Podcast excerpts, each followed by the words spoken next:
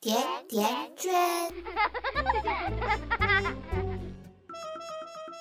大将生来胆气好，腰轰秋水一眼灵刀，风吹驼骨山河动，电闪旌旗日月高。大家好，欢迎大家收听这一期的瓜子聊天室，我是主持人老田。啊，欢迎 hello hello，啊，太感谢了。呃又来了今天专门对，今天专门请了一个小鲜肉，小帅哥靓妹，请帅哥靓妹自我介绍一下。哎，Hello，大家好，我是常年在线、常在潜水的小乔。啊，欢迎欢迎 欢迎！哦，特别帅这个帅哥，俺美女介绍一下。嗯，大家好，我是一直都在线的恰恰，啊很高兴又和瓜子聊天室的听众们见面呢，啊， 还见没面见了吗？不还是没见看面，到是吧？你看已经互为网友了，是不是？还没有，还没啊有，还没有。只闻其声不见其人。对，但是你给你的粉丝之间多聊一聊，多沟通一下，或者说跟你的偶像偶像多去了解了解，多去沟通一下，这是特别快乐的一件事情。那快乐呢，是我们每个人想追求的一个目标。嗯，今天呢，我们想聊一个非常重要的一个非常沉重的一个快乐的事情，叫快乐教育。这个提出来是一个非常好玩的一个观点。我们印象中的那个教育都是比较沉重的，对，啊，比较痛苦的，老是站在那个讲台上面拿着个教鞭，哗啦哗啦在讲，嗯，同学们在下面一边苦着一边记，一边做作业。那现在提出一个新的一个观点吧，可以说是叫快乐教育。你们帅哥靓妹怎么去看这个事儿？我觉得啊，现在就有很多家长就单从片面的方向去理解“快乐”这两个词，其实是跑偏了。嗯那很多家长把快乐教育跟放养联系在一起，他们觉得孩子就啊对是想玩游戏就让他们去玩儿，嗯，然后不做作业就让他们去不做作业，要尊重他们的天性。对，但是尊重他们天性的后果呢，就孩子就是然后放任的去玩儿，嗯，他们就久而久之成就形成了一个恶性的循环嘛。我就这样觉得，其实快乐教育大家都不理解。嗯，就是快乐教育，你你说你见到一些有些人呢，不快乐教育，把那个教育收住了，只剩快乐。对。啊，就短时间的快乐，然后你爱咋地咋地吧，看是你是怎么快乐怎么来，怎么好玩怎么来，反而是害人害己了，对是吧？对对啊对对反而到后来快乐消耗光了，也没有教育，大家都不是特别想期待的那种结果。那嗯，么，菜菜美女，你对快乐教育怎么看？其实我乍听这个词语“快乐教育”，其实我还蛮好奇的，什嗯么是快乐教育？因为其实回忆我在我的那个求学经历当中，对，应该是和快乐是沾不上边儿的。对对，你看，就是从小读到大，对然后对从小的时候，比如说小学的时候，父母就督促你，你要努力学习，对做吧？作业啊，对，做作业，然后嗯，课外作业、补习班啊儿，对对对对，就很多的，基本上我高中和初中吧，周末是没有周末的，然哦后全是在上补习班的。周末都得一直在上课。对这也对太不嗯快乐了。对，所以我就回 想我后来发快乐现教上补习班挺快乐的。育，就反而成了一种放松的方式， 就是嗯对求学之余。嗯所以到了大学以后，其实我就反而就很放松。嗯到我大一大二的时候，是整个人其实用堕落两个字来形容，一下子好像从以突然前突然的一个放松，一个对一个模式到另外一个模式，从一个极端走到另外一个极端。是的是的对，以前的时候是没有周六周日，后来上大学之后就没有星期一到星期 五是的，后面就是工作以后，从事教育行业以后嘛，啊。哎，才发现突然有人说，现在很多家长崇尚快乐教育是到底是个怎么回事儿，嗯然后再去了解一下，原来这个快乐教育它其实是从西方传进来的，啊就比对如说像芬兰呀、北欧这样的国家，他嗯们其实崇尚，呃，以释放孩子天性为主，尊重孩子自然规律的情况之下，你适应每个人孩子的特长去，呃，提供合适的教育方式。是因材施教，难施教。对，嗯因对材施教很像，对但是呢，就是传回到国内以后嘛，就可能在一个极端到另外一个极端的情况下，就像小乔说的一样，他很多家长他就走偏了，他就嗯把对他理解成了就放养嘛，对，所以其实要造成了很多呃人的质疑，家长的质疑。实际上哎快乐快乐教育的核心还是教育这两个字儿。是的，是的，是的，对教育他只是说快乐只是一种方式而已，嗯但对是重点还是在教育，对。那么你说那个，比如说我们上课啊，去做作业啊，然后呢，做完作业之后上补习班儿，你怎么把这个快乐的元素加到这些方面里面呢？有啊有啊，就是比如说， 一边我周末做的作业一时候边一边玩游戏。没有，我周末的时候我去上补习班，其实我内心是很盼的。为什么？就是我可以趁一会儿出去逛街买点小吃，然后啊就没必要说我每天周一到周五的时候，就可对能早上六点就起床，然后晚自习九点才下课，然后回去还要写作业，可能十一二点才睡觉。嗯然后反倒周末的时候，我可以出去去补习班的时候，我可以去街上溜达溜达，然后找同学买一点吃的或者是呃喝的，就是嗯，对。逛一逛。所以反而我是觉得是比较逛快街乐逛的。啊累了的时候上个课，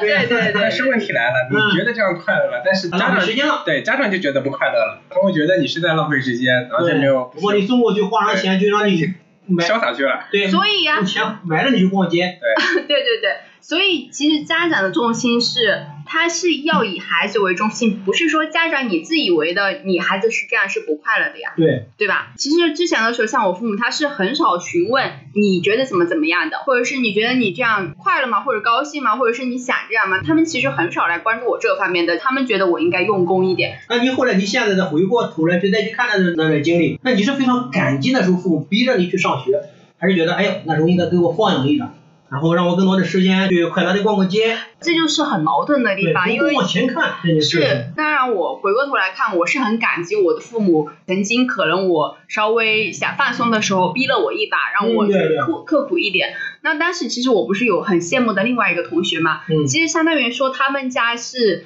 稍微放养一点的方式，按现在来说就是快乐教育，就是嗯没有说特别逼孩子你必须要怎么样，必须要考好成绩，必须要去学一门乐器或者是上兴趣班儿。但是他曾经告诉我说，他是后悔父母为什么没有逼一逼他，后悔后悔父母没有逼着他，对对对，其实他觉得他应该是有更大的成就，或者是考哦，取你还更好的推大他一学。把，更更强的推他一把，所以哎我觉得家长他怎么这一点不对哦？嗯他其实家长给予的是一个自由的一个散养状态，而不是说现在属于快乐教育。其实这边有一个概念混淆，我觉得是，啊那你认为的快乐教育是至少家长要给他有限度的快乐。啊，比如对说，咱们就做完作业，咱们多长时间可以给他自由时间，给他让他去看会儿书，或者说去玩会儿游戏，放松放松，给他设计一个标准或者一个规则。咱们在这对个规则里对面可以无限的快乐，对，但也是就在是相对的自由。其实我觉得这件事挺好的，就像你刚刚太太才提到的这一点，就是，哎呀，你偶尔去逛逛街，感觉到特别快乐，因为你在之前的那个高压的那个基础上面，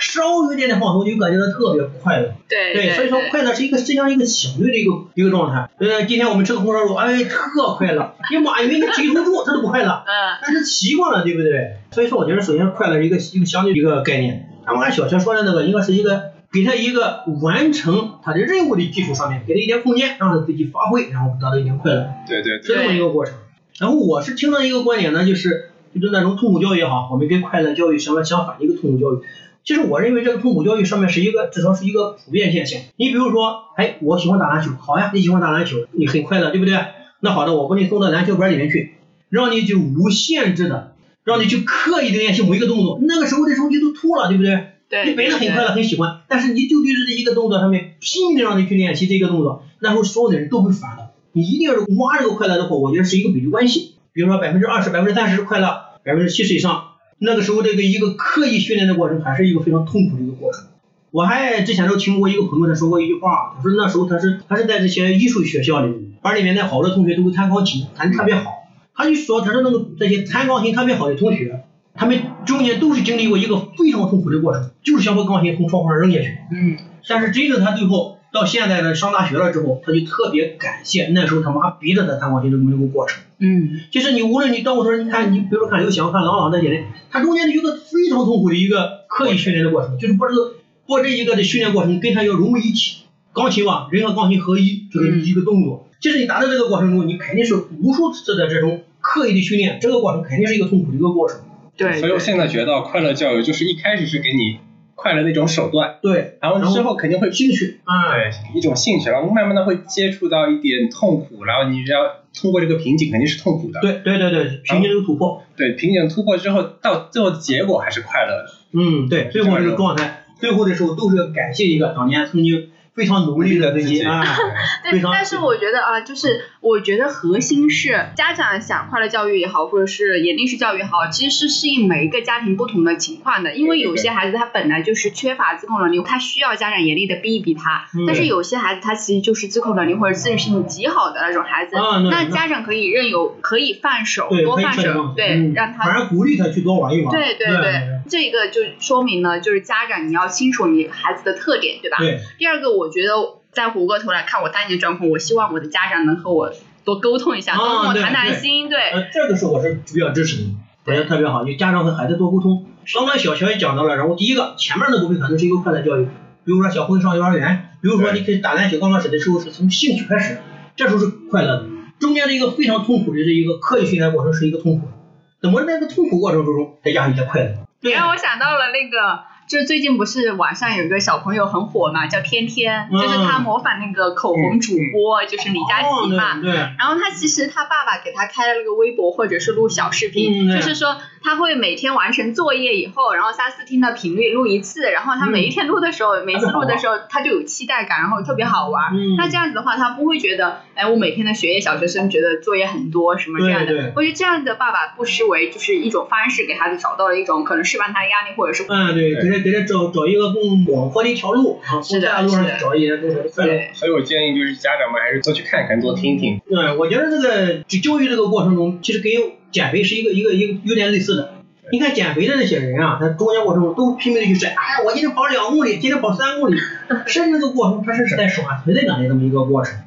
在那个过程中，别人给他点个赞，他特别开心，特别高兴。所以小朋友如果他这个，比如说学篮球，嗯他中间的这个过程特别痛苦的这个刻意训练的过程中，再让小朋友去参加了比赛，小朋友一看，哎，参加比赛过程中发现他经过这个刻意训练之后，他他会比别人更强，因对为这个过程中他就得到一个认可，那么反向他会更加的去刻意训练，我觉得，所以其实还是人得有目标感。嗯就我对因为最近也是刚刚看了一篇文章，其实也是一个妈妈，她之前的时候给孩子报了十三个兴趣班，哇，对，十四个，对，十十四个。四个兴趣班，是对，他其实里面他总结他四年可能花了就几十万、二十万的那个钱，然后再回过头来想他自己曾经报的那些，嗯给孩子报的一些对兴趣班的经历，其中他有一条就说到。家长不要说，哎，为了让孩子甘情去考级是不好的，觉得是很功利。他其实反而是说要，因为哦对对这样对，子我的都是话支，持的，对，因为这样子的话，对你有目标就感孩子他会觉得有目标感，对，并且是他是一个，如果他一考级，他是一个阶段性的一个成果的一个过程。你比如说，我去练钢琴，练完十年之后，咔就登上了一个世界级舞台。但是你这十年的过程中，你默默无闻，太痛苦了，这个过程中对很难有人坚持下来的一个过程。所以我觉得中间啊，这个要加点快乐的元素，比如说带着他一块去参加的比赛，而且对小朋友来说，我觉得是能看到结果的，对是对，比有较目快乐标的，的，有目标的这个过程。所以说中间这个刻意训练的过程中啊，那个加点这个快乐的元素，能想到的一个是参加的比赛，刷到存在感，嗯，同时呢，让他看到一个目标，看到他离目标越来越近了，这个对这这这么一个过程。所以我觉得是一个快乐教育也好，严厉式教育也好，痛苦式教育也好。其实我自己提出一个新的观点是叫钓鱼式教育啊，一个钓鱼式的，你说鱼鱼上了钩了之后啊，你你不能自拽，你自拽之后把把杆儿可能都拽拽跑了，嗯有对对你按一下溜一溜，溜一溜之后然后往前走了，哎，发现它它又没那劲儿了，你再往这拽一拽，你来我往的是一个一个交互的一个过程，你很难说一啊刀切。一刀切，好，我们快乐教育我们不管了，哎，严厉教育不行，每天打，这都不好。所以说，是的我觉得汇总起来啊，快乐教育呢是目标，但是过程呢肯定是一个非常痛苦的一个过程。痛苦的过程中呢，要加点的快乐的元素啊，带着他去刷刷存在感，找到一点点他的这个离目标更近的感觉。啊嗯，包括是，比如说，如果他学篮球的话，那么参加了比赛，这个比赛的过程中，他打的比较好，朋友们给他、同学们给他一点掌声，他会感觉到特别的开心。那他可能回来反向就更加的去刻苦的去训练。啊，今天呢，我们聊聊快乐教育这件事情，为什么去提这件事情？那就说明了教育这个过程，刻意训练这个过程是比较痛苦的一个过程。对，嗯，那么吃得苦上苦，方为人上人。像那个马云之前也是经过了这么多次的碰壁，这么多次的痛苦的一个过程，最后才能够登上了一个中华民族，甚至是世界这个这个企业家的这么一个强林之中。所以说啊，就是要耐得住寂寞，耐得住痛苦，才有快乐教育。好，非常感谢大家，嗯，我们下期瓜子聊天室再见，谢谢，再见。